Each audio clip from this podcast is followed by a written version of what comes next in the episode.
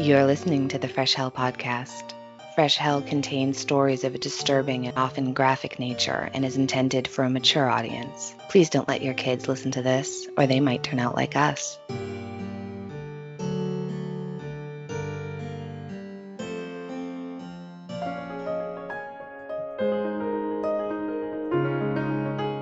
Do you love true crime, history, and mysterious happenings? Every week on The Cult of Domesticity, a guest and I discuss a different historical happening, a true crime story, or whatever strikes our fancy. Join me, Courtney, every Thursday to hear some fascinating tales from some fascinating people wherever you listen to podcasts.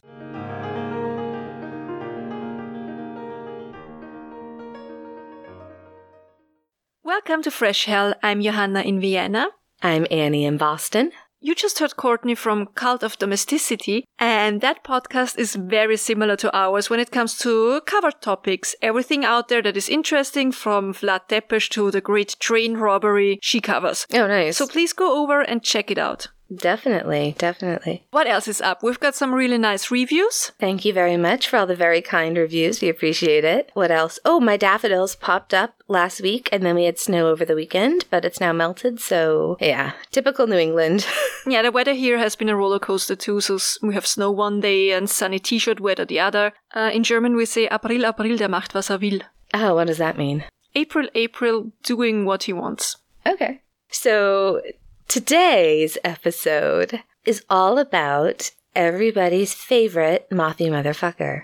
It's Mothman time. If your favorite mothy motherfucker is Mothra, you'll be very disappointed today, and you will need a movie podcast. Message me, I know a couple of great ones. Yeah, you know all the good ones. Today we're going to talk about the Mothman and the incredible tragedy of the Silver Bridge collapse. I'm sure there are people who lost loved ones that day who could maybe get a little upset that the bridge tragedy sometimes takes a backseat to the cryptid story. Definitely, I'm sure of that. And if you're wondering what a cryptid is, uh, Merriam-Webster defines cryptozoology as the study of and search for animals and especially legendary animals, usually in order to evaluate the possibility of their existence.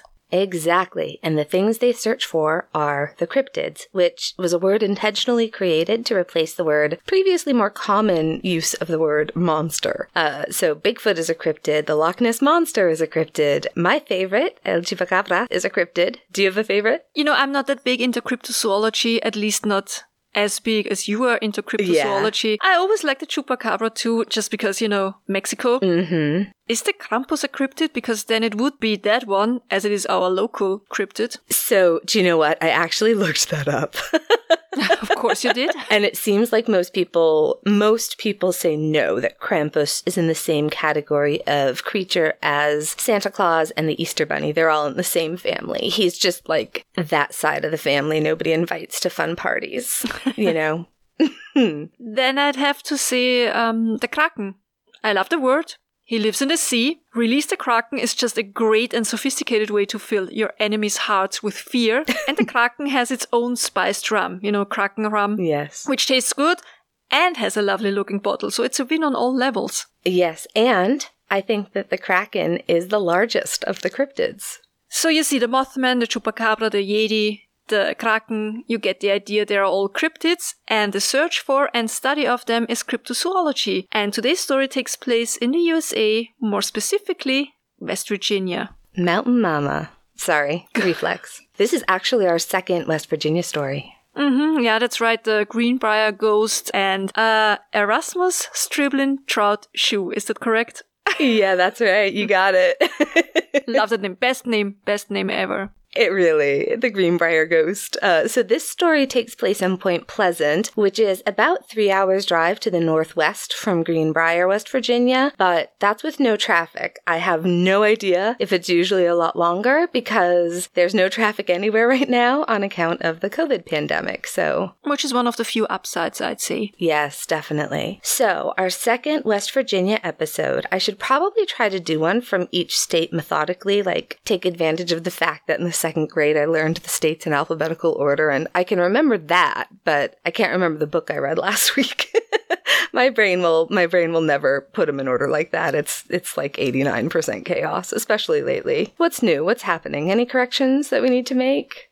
Uh, nope, not that I know of. this week. All right. So then let's get right into it and talk about the small town of Point Pleasant, West Virginia, because you can actually find an inconceivable amount of worldwide sightings of a similar creature. But today we are talking very specifically about the Point Pleasant events and the Silver Bridge collapse. As for Point Pleasant, historically there are a lot of important events that went down, from Native American massacres and curses to Civil War battles, but we're mostly going to focus on the last hundred years or so. According to the town's tourism website, quote, located in the confluence of the scenic Ohio and Kanawha Rivers, Point Pleasant is a city in Mason County with a population of approximately 4,300. Point Pleasant not only provides a welcoming, family friendly atmosphere, but also offers a unique combinations of histories and mystery focused activities. End quote. So, history and mystery focused activities are right up our collective alleys. Perfect. Yeah.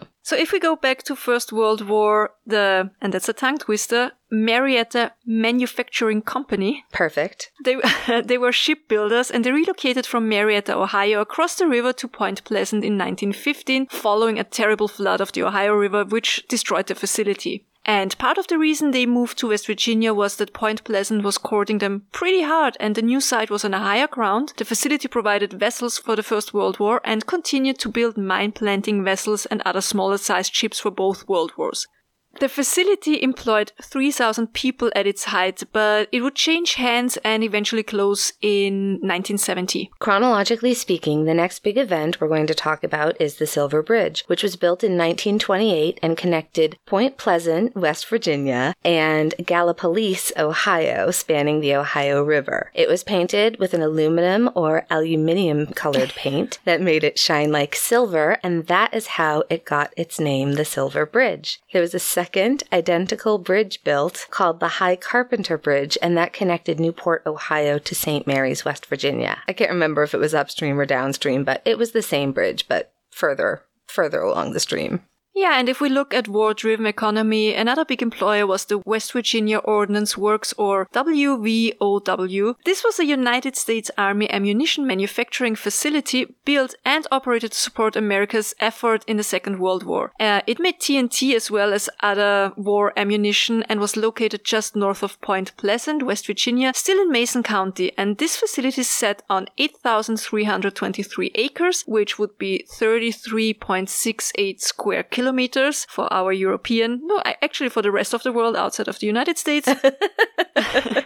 That's fair. And the $45 million plant, which employed 3,500 people at its peak, was only operated from 1942 to 1945. So just until the war ended. And after the war, the land site once inhabited was used for a landfill, a wildlife management area, um, the Mason County Airport, and an industrial park, among other things. But locals refer to the area as TNT. And now I have ACDC in my head, and I'm not mad about it because God, I love ACDC. Oh, so good. Not as much as the Beach Boys, but I do love them. Yeah, we were really lucky. We were the first stop on their North American tour and we got to see them. So, the first sighting of the creature we now refer to as the Mothman is generally accepted to be from November 12, 1966. In a 2019 article for the West Virginia Explorer entitled, Did Legendary Mothman First Appear at Clendenin Cemetery? David Sibray writes, quote, On November 12, 1966, Kenneth Duncan of Blue Creek was digging a grave for Duncan's father-in-law, Homer Smith, in a cemetery at Clendenin with four other men when Duncan saw a human-like figure fly out of the surrounding woods and glide over their heads. Laboring with him that day were Robert Lovejoy of Allen, Michigan, formerly of Campbell's Creek, William Poole, also of Allen, Andrew Godby of Blue Creek, and Emil Gibson of Quincy, none of who apparently saw the creature. It was gliding through the trees and was in sight for about a minute, Duncan said later. The men discussed the incident with only a few friends, and it might have been forgotten had not the Scarberry and Mallette sightings of Mothman led Duncan to report his encounter.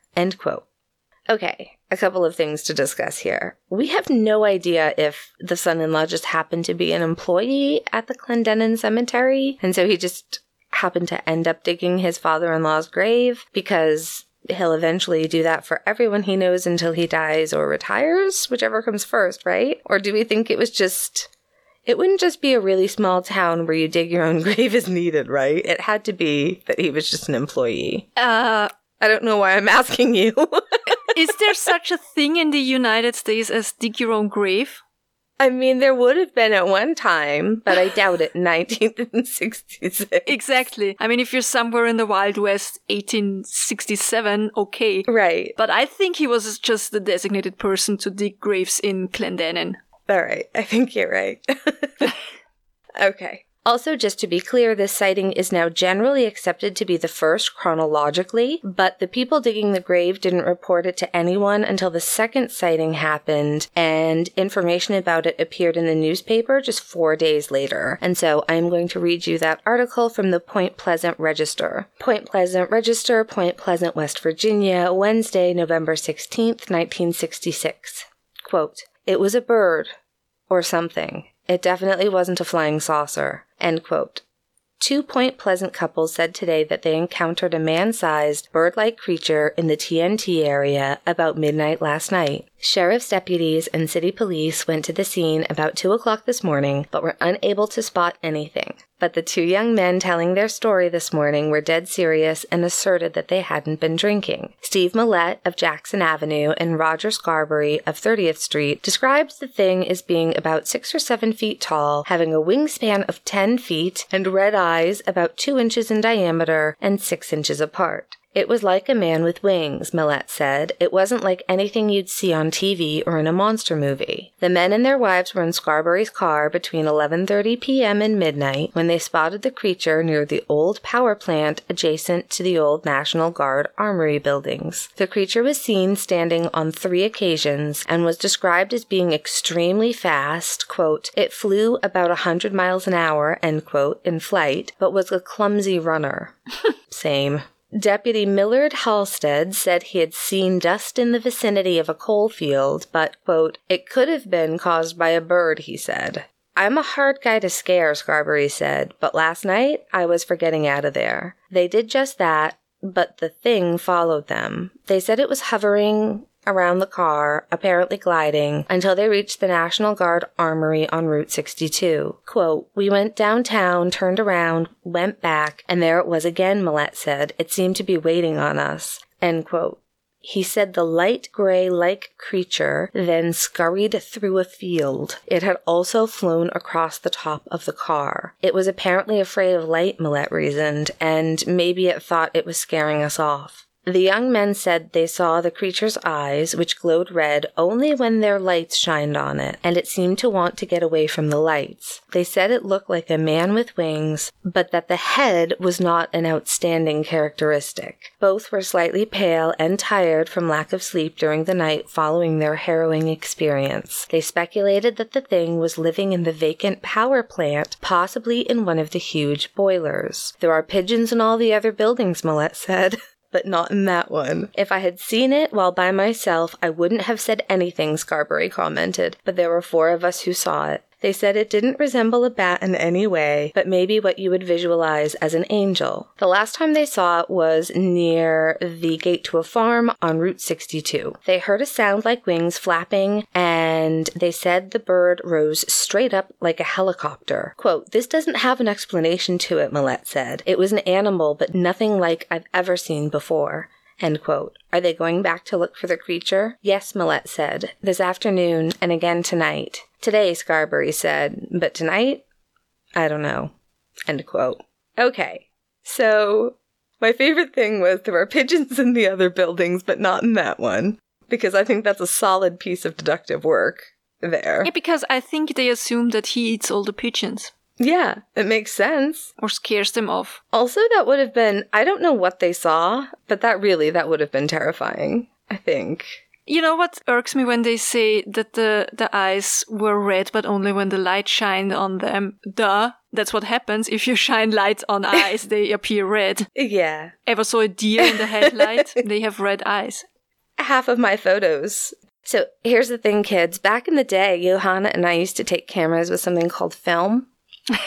And uh, way back in the day, you'd have to get separate flash cube to attach it to your camera, and then you'd drop it off and you'd wait and you'd get your pictures back. And in every picture, everyone's eyes. Super expensive. Oh, yeah, so expensive. It was a real luxury to get doubles in a size bigger than a 3x5. Like you and a friend might split it. And then everyone's eyes were red, and there wasn't a goddamn thing anybody could do about it.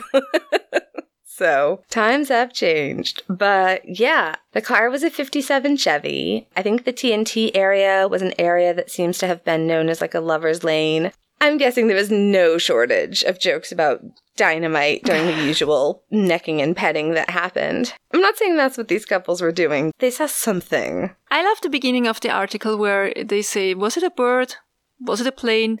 no, it was Superman or Mothman. So this time four people saw it and reported it, which, but it, it's better for people seeing something and one guy saying he wouldn't even have reported it if the others wouldn't have seen it. Funnily enough, best we can figure is if you believe John Keel's book, the papers came up with the term Mothman as a spin-off from a Batman TV character. Yeah. Which I think makes no sense. Why they started calling him Mothman if he looked more like a Birdman or Owlman or Angelman. That's the part about this this story that you think makes no sense.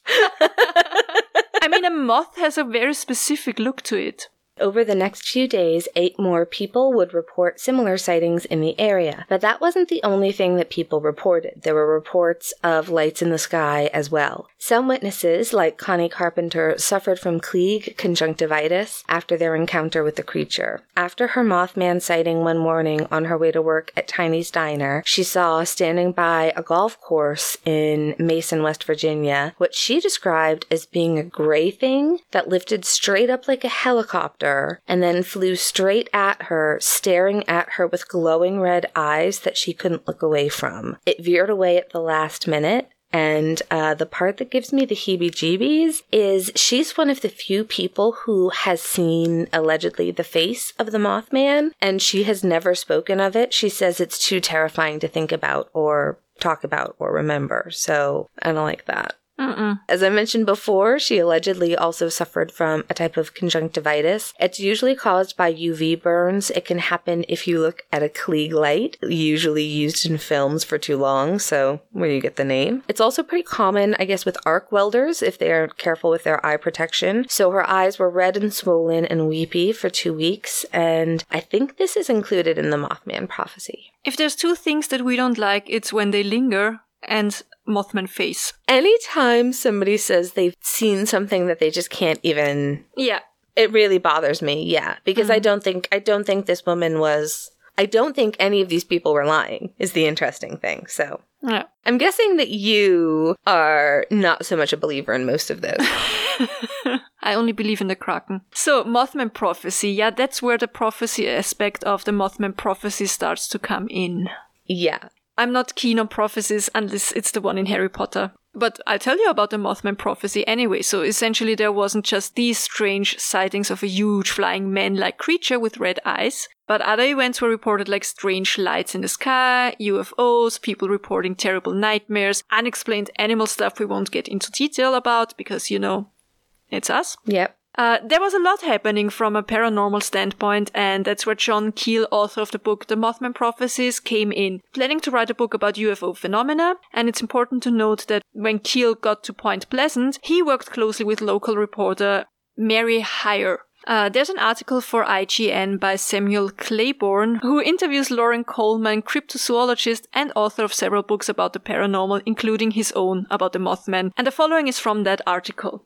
Quote, About a month after the initial sightings, John Keel got an assignment to go there as a news reporter, explains Coleman. He sort of showed up, had a very low kind of profile. John was on a contract to write a book about UFOs, end quote. As Keel began to talk to people and gather information, the journalist found himself getting more deeply involved in the events to the extent that, quote, there were entities that communicated with John by phone, end quote. Coleman explains that as Keel analyzed the events, he found Point Pleasant to be, quote, a vortex of phenomena and couldn't really tell one from the other. It was a scary situation for John, end quote. Whatever one thinks of the validity of Keel's claims, there's no arguing the horror of what had happened next. Keel had begun to be given quote unquote prophecies by the entities he was dealing with in Point Pleasant. One in particular that said that quote, when President Johnson turned on the Christmas lights at the White House, the whole Northeast was going to go into a blackout, end quote. However, by that point, Coleman says that Keel had, quote, started to get fooled by the phenomena, end quote. Quote, on December 15th, John Keel is in his apartment in Manhattan. Coleman continues, waiting for the blackout with his bottled water and his batteries, and nothing happens. About six minutes later, on the TV set across the bottom, quote, bridge collapses across Ohio River, end quote, and he freaks out, end quote. All right, that article is a good one. We're coming back to the bridge collapse, but of course, many of you will recognize the book as being the original source for the film starring Richard Gere and Laura Linney. When the film was made, a lot of the locals were upset that the movie was not filmed in Point Pleasant. Who could have used, you know, the boost to the economy? Who couldn't? It was actually shot in a town in Pennsylvania, both because it was a large enough town to support the needs of the, you know, cast and crew, but also the production meant that they had to shut down an actual bridge for two months for filming, and that would have been impossible to do in Point Pleasant without devastating the local economy. So I don't think it was such a loss for Point Pleasant, to be honest. Yeah, no, I agree. And I, you know, I kept trying to figure out the best way to explain the facts of the case in relation to the film. And the best I can come up with, although to be fair, it has been a long time since I've seen the film, but it's like that game in America, we call it telephone, where you whisper something to someone. If you've got a group of people, then they whisper it to the next person and they whisper it to the next person and on and on. Mm, yeah, it's called Stille Post in German. What is it called there? Stille Post. Silent mail. Silent mail.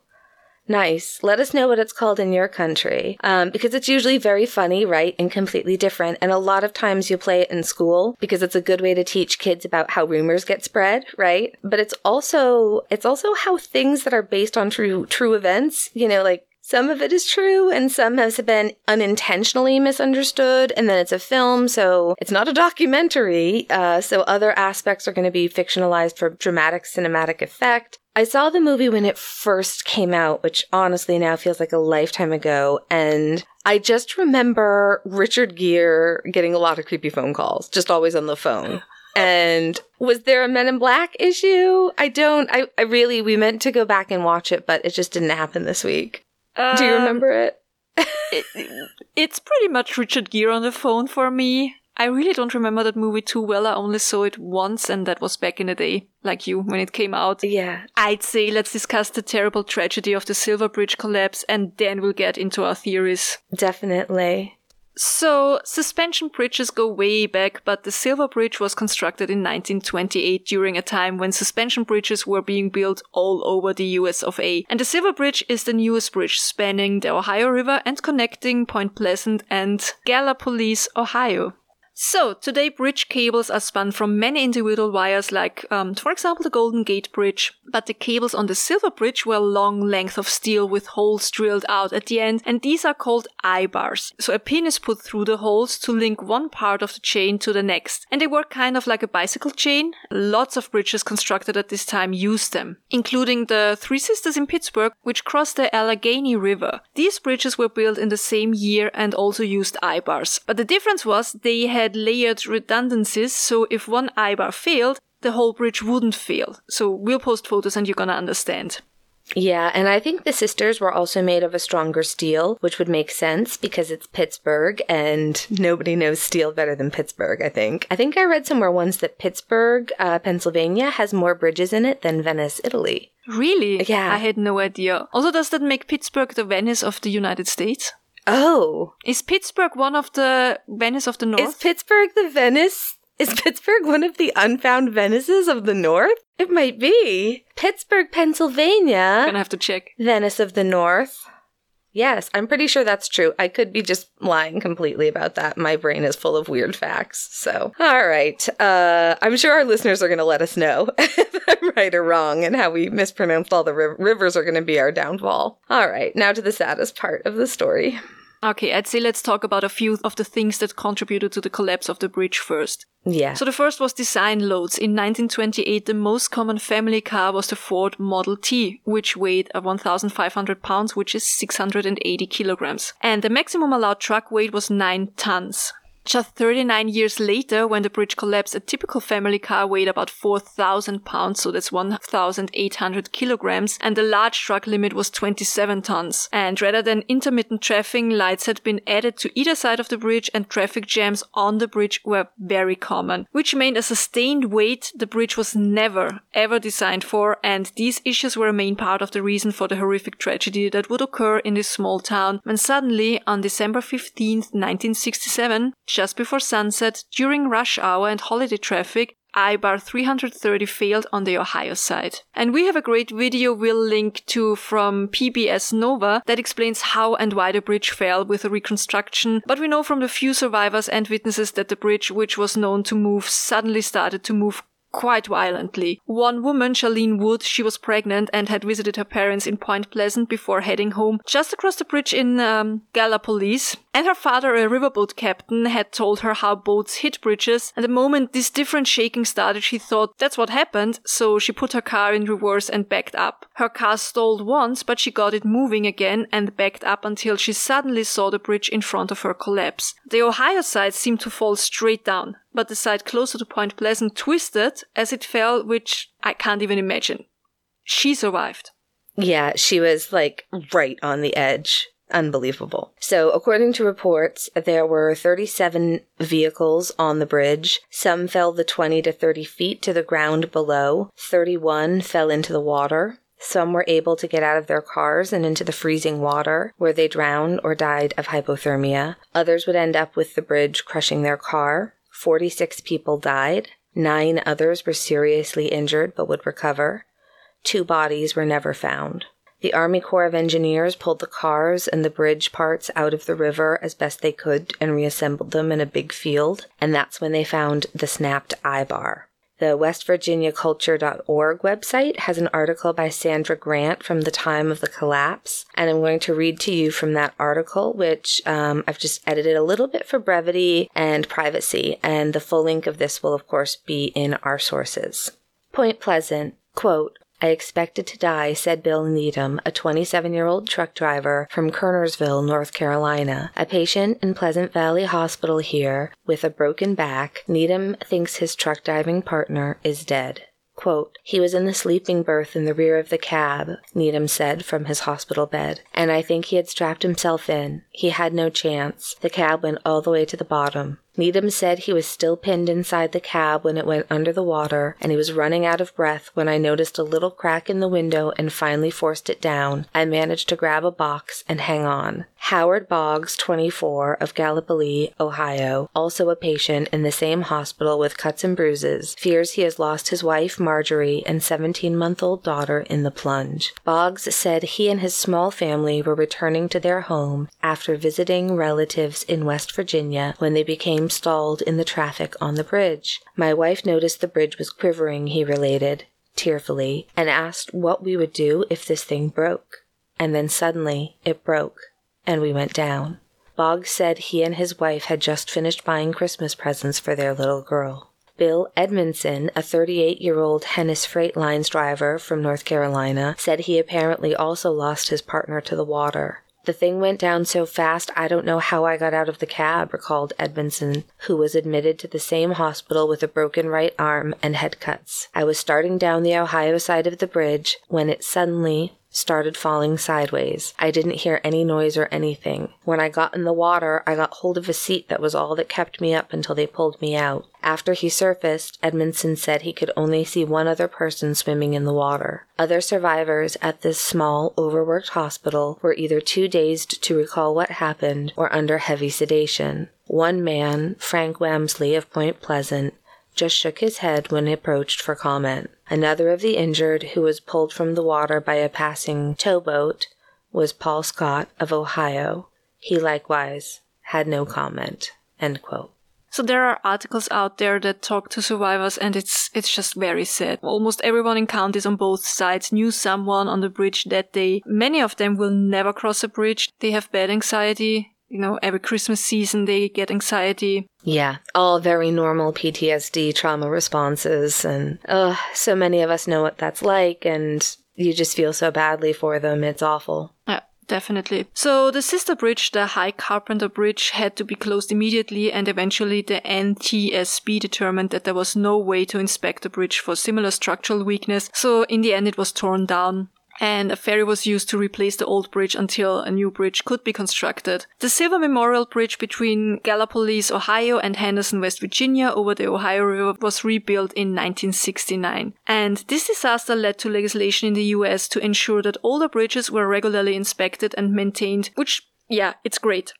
Yeah, the problem is that aging bridges are still such a serious problem. At least here in the States, they are. Pretty much everywhere, I think. If you just Google bridge deaths, if you have a loved one who really hates bridges as much as I do, uh, it's a reasonable fear. I'm afraid of heights, but I never actually worry while walking or driving over a bridge, you know, as long as it's not like a super flimsy old wooden bridge that moves with every step. Yeah, yeah. Rope bridges are out, no rope bridges, no clear bridges. Yeah, but about bridges collapsing, so we had something similar here in Vienna on 1st of August 1976, the second Reichsbrücke in Vienna that crosses the Danube and it connects the 2nd district and the 22nd district. It collapsed. The second Reichsbrücke had been built in 1936, 37, something like this. And the thing was that in 1975 they started to inspect the bridge. You know, they wanted to see everything that needed to be fixed and changed because obviously the same in 1975 there were a whole lot of more cars on that bridge than in 1937. Sure. And the cars were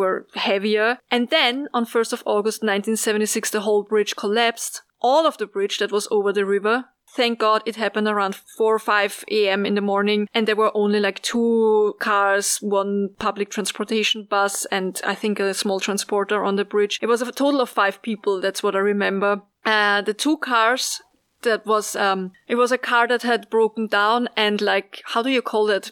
That give you like road, road assistance. Yeah, like a AAA yeah, something like this. So they were on the part of the bridge that didn't collapse, so they were not over the water. Okay. The bus driver, he went down, he survived because the bus didn't sink, and the young man who was driving the transporter, he died.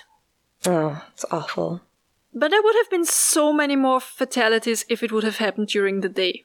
Yeah. Oh, yeah. Could have been so much worse. I post photos of the collapsed bridge, and I remember I saw a documentary about it one day and people living nearby said it was the most horrible but also the most bizarre thing. You know, they went to bed at night and the bridge still there. And then the next morning it's all just gone.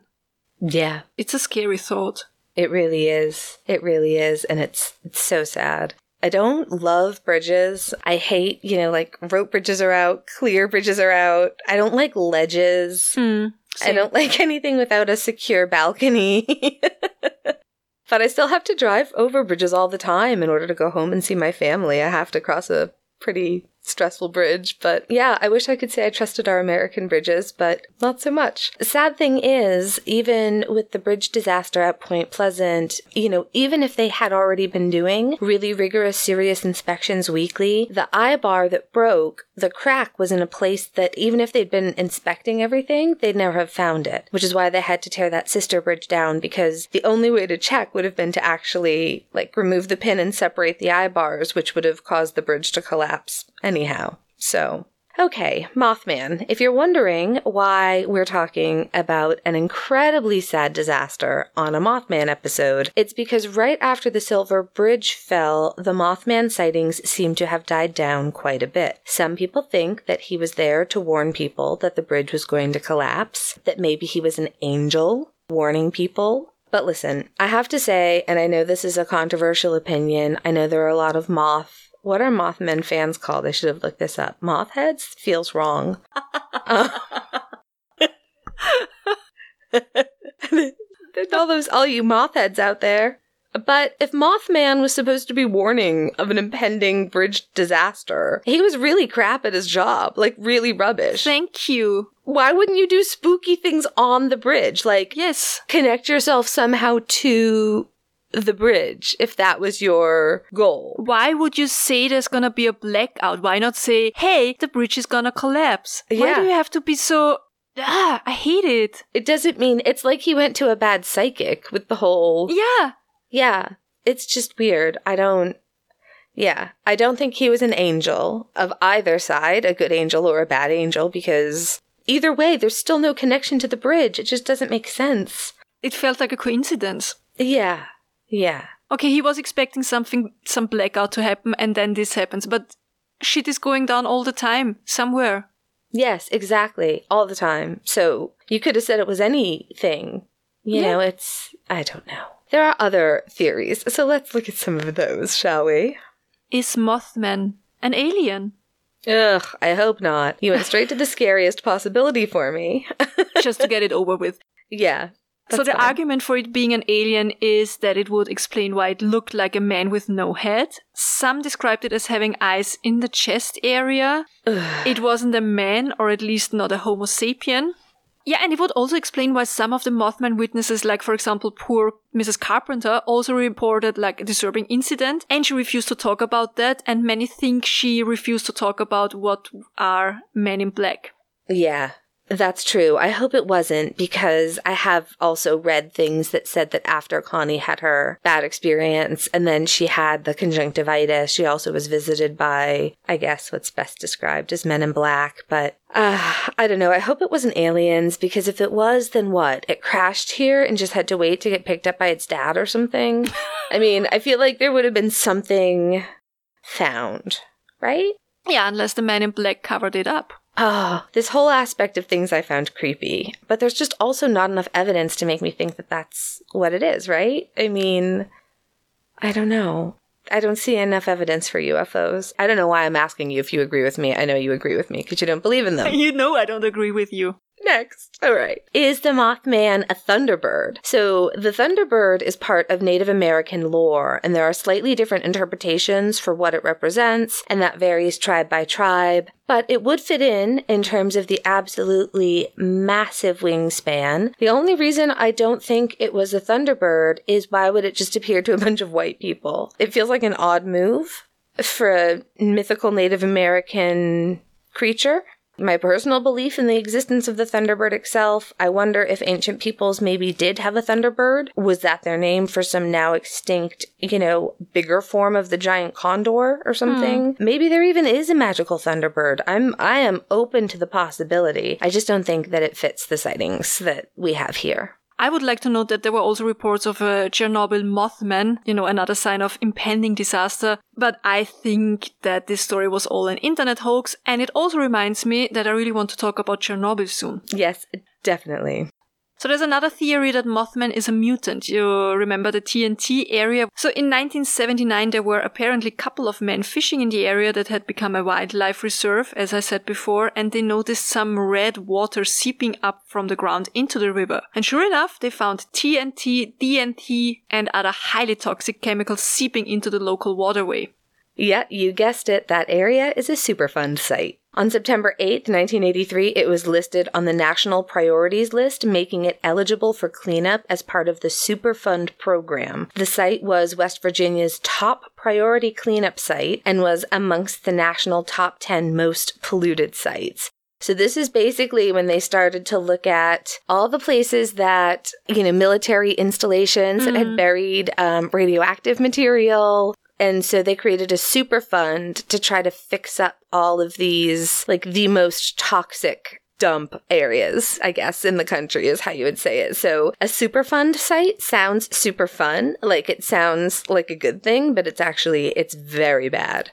So, was it a mutant owl or a sandhill crane? I mean, both of those have been described as very logical possibilities of sightings. I think the sandhill crane, especially, has a very big wingspan and red around the eyes. Is there a chance that it mutated into a monster and started eating all of the pigeons um, that lived in its core, reactor core, wherever it was? All those missing pigeons. That only happens in movies, right? I hope so. I really hope so, because otherwise we would be fucked. We would. Imagine all the toxic waste. All the toxic waste. It's gonna create a kraken though. That would be cool. I mean, but you'd have to have it something kraken like in the waterway. I'm gonna keep the kraken in my bathtub. okay, how about just an owl, not mutant owl, just an owl or just a sandhill crane? You know, there are barred owls in the area and uh, unconfirmed sightings of sandhill cranes. It could be a crane that had a problem with its migration and ended up somewhere where it's not supposed to be. Yeah, I'm.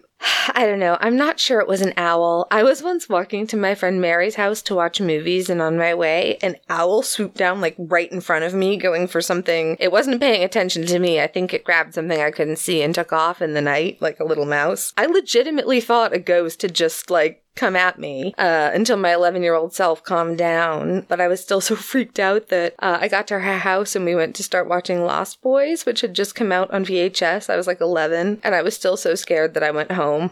And the moral of that story is that owls are scary if you don't know it's an owl. but I would not have mistaken it for a huge man with no discernible head and an 11 foot wingspan. Yeah, true enough. Yeah, yeah, yeah. I thought it was a small, angry ghost. In hindsight, it was definitely an owl. yeah, owls can be really scary, that's true. Yeah, and the owls are not what they seem, you know? Yeah. A lot of people don't trust owls. And then I sent you that photo of a harpy eagle because the first time I saw that photo, my first thought was Buckbeak and then Mothman. But again, that, and we'll post a picture of this thing, but it lives. It's like a tropical. Would you have ever thought that bird was a, does that look like a tropical bird to you? No. It's a tropical Central and South American bird. So there's no way that that bird is up in that area in December when it's so cold. Listen, after watching Tiger King, I now realized that you Americans, or people of the United States of America, have tropical animals that are not supposed to be there in your homes. Oh, yeah. Maybe, hear me out, maybe some explorer kind of, I don't know, harpy eagle king had one of them and they escaped. I would buy that. I would maybe buy that. Yeah. I was really surprised when I was in Costa Rica. We went to a jaguar rehabilitation um, center, and they didn't have any jaguars there at the time, but they had a ton of parrots and lizards and uh, snakes and all kinds of things that people in America consider house pets, regularly house pets, and can get legally. And there, it's it's illegal. You can't have any kind of no parrots as pets. No, it's like wild animals have to stay wild, and it was a little Yeah. bit eye opening. I mean, there are some parrots like that are bred here, or like lizards or mm-hmm. snake, and you can have them as a pet. But a tiger, a lion, Yeah, no, a liger, a liger, a liger, a liger. they had one. I know. My theory is it was kind of a bird. yeah, And they got scared because it was a bird that they've never seen before. It was hairy eagle swooping down, trying to, you know, get a dinner in before making his way back to Central America. it could be. It could be. Uh, I don't know, is my answer. I'd really like to say I think it was the harpy owl or a crane. If there's a reasonable explanation for it, then yes, I think 100% that's what it is. I agree with you. I'm going to go with something paranormal. It makes me a little uneasy. There were just so many witnesses and uh, there there's avenues of Mothmen like creatures that I had to not fall down any of those rabbit holes, but I don't know. My answer is I don't know. So sorry to end with an I don't know, but I think that wraps up the story of the Mothman and the Silver Bridge collapse. And if you're interested in this, you can check our sources. There's also a Mothman wiki. I sent the link to Johanna and she was like, back away. Don't you dare. Don't go down that hole because she knows me. And it's, yeah, there's a lot. So we'll post all of that. All those links. Yeah. As always, you'll find all of our sources on our website, uh, freshhellpodcast.com. Yeah, and in our Facebook group where we will post photos there as well. And is it time for something good this week? Uh, yeah, what's, what's my something good this week? We found a piece of land that we want to buy. I don't want to go in all the details how buying a piece of land here differs from buying a piece of land in the States. I explained it to Annie already, what we have to do. Basically, it's a piece of land that belongs to the village or the town or the city. If you don't buy private land, which we don't want to do, and you have to, you know, I don't know, how would you explain it? I have to write like a letter telling them we want to buy this piece of land and now we have to wait until all this blows over and the town council can meet again and decide that they're gonna sell us the land, which should be no problem. And yeah, that's something good. We found a piece of land. It's lovely. It's quiet. It's so funny because for us, it's like, what did I tell you? 0.3 or 0.4 acres. And for us here, that's a big piece of land for a house. That's a big piece of land for a house. In the States, I always see it's like two acres and three acres. You don't get that here. It just depends where you are. Yeah. Yeah. And the country is so much bigger. I mean, Yeah, you have a lot of land. We have a lot of mountains, and that makes our country even smaller. exactly. Yeah.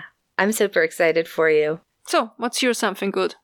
My something good this week is I finally have something good. It's been a month. We're expecting a new family member at the end of May. A puppy is going to be joining our household. We are very excited. Paul and I have been wanting just one puppy. All of our previous dogs, uh, we've had the occasional puppy, but we've never raised one together. So, yeah, super excited. And I'm going to create a Puppy Watch 2020 mega thread in the Facebook group. By the time you hear this, it will have already been created. So you will be able to see photos of all the puppies. There are 15 puppies in the litter, and we're going to choose ours virtually on this coming Sunday. So I don't know how we're going to choose. They're all so cute, and they're changing week by week. It's I can't stand it. They're getting so big. We don't even have a preference for color or gender to help us narrow it down. So come join the Facebook group. Tell me which puppy is your favorite. Also, very open to name suggestions. It's kind of the only happy thing in our lives right now. It's it's just it's hard times, and so I just thought that we'd share some of that joy with all of you. So come join the Puppy Watch. You know exactly that my name suggestions will be Jürgen, Fritz, or Erasmus, Stribling Trout Shue. I don't want to name him after a murderer, though. But it's such a great name. Imagine all the, the, the whole world will be open to him. He could be president. Erasmus Stribling Yeah. Trout. This is our dog, name. Erasmus. He's gonna accept it to all the good Ivy League schools with that name. I think we need to get uh well, we need to figure out some good German names just in case because Fritz. Fritz. What about Wolfgang? But first of all, you're pronouncing it wrong. Wolfgang. So I can't listen to you for Wolf- the next 10 Wolf- years pronouncing your dog's name wrong. Wolfgang. But then we'd call him Wolfgang. Wolfie. Isn't Wolf isn't Wolfie the in no, Terminator it's 2? Wolfie. It's Wolfall or uh, Wolfgang. It's not Wolfie. What is it? Wolfgang, Wolfall, Wolfie. No. Oh. It's woe, not woo? Been pronouncing it wrong for 40 years. What's happening? Oh no. Wolfgang Amadeus Mozart. Wolfall. That's what he was called, by the way, not Wolfie. It What was he Wolfall. called? Wolful? Wolfall. That sounds like Wolfall. willful. Yep, if you say it. Yeah, that's because I can pronounce it wrong. yeah, but if you think I say it badly, imagine how the rest of the world here that meets him is going to pronounce his name. If it's a he, maybe it's a, maybe it'll be a lady dog. Ooh, it's a lady. anyway, Please join our Facebook group. Please follow us on Instagram and Twitter if you want to. if you have just the tiniest, tiniest moment of um, free time, if you could leave us a really quick review, if you enjoyed this episode, we would be really, really, I can't tell you how grateful we would be. It means so much. Tell your friends about us and tell your dogs we said hi, Yes, please. All your pets, cuddle them, hug them. even the ones that are really sad you're home, plotting your demise. no, I'm sure everyone's pets are very happy that you're home. Yeah, until next week, if you are going through hell, Keep going. Tschüss. Bye.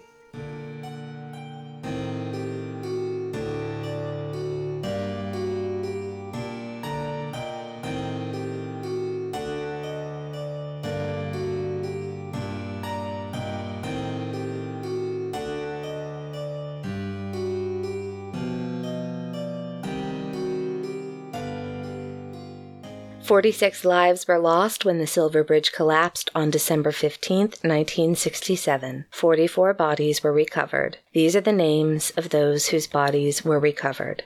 Apologies for any mispronunciations. Albert A. Adler Jr., J. O. Bennett, Leo Blackman, Christy Boggs, Margaret Boggs, Hilda Byus, Kimberly Byus, Melvin Cantrell, Thomas A. Cantrell, Donna Jean Casey, Cecil Counts, Horace Cremeans, Harold Cundiff, Alonzo Luther Darst, Alma Duff, James Hawkins, Bobby L. Head, Forrest Raymond Higley, Alva B. Lane, Thomas Bus Howard Lee, G. H. Mabe, Darlene Mayers, Gerald McManus, James Richard Maxwell, James F. Meadows, Timothy Meadows, Frederick D. Miller, Ronnie G. Moore, Nora Isabel Nibert, Darius E. Northup, James O. Pullen,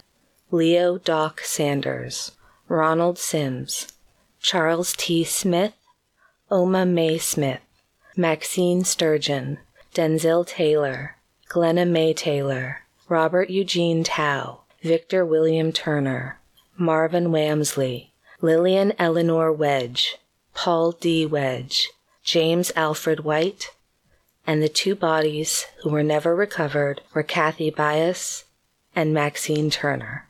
Our sympathy to all their family and friends.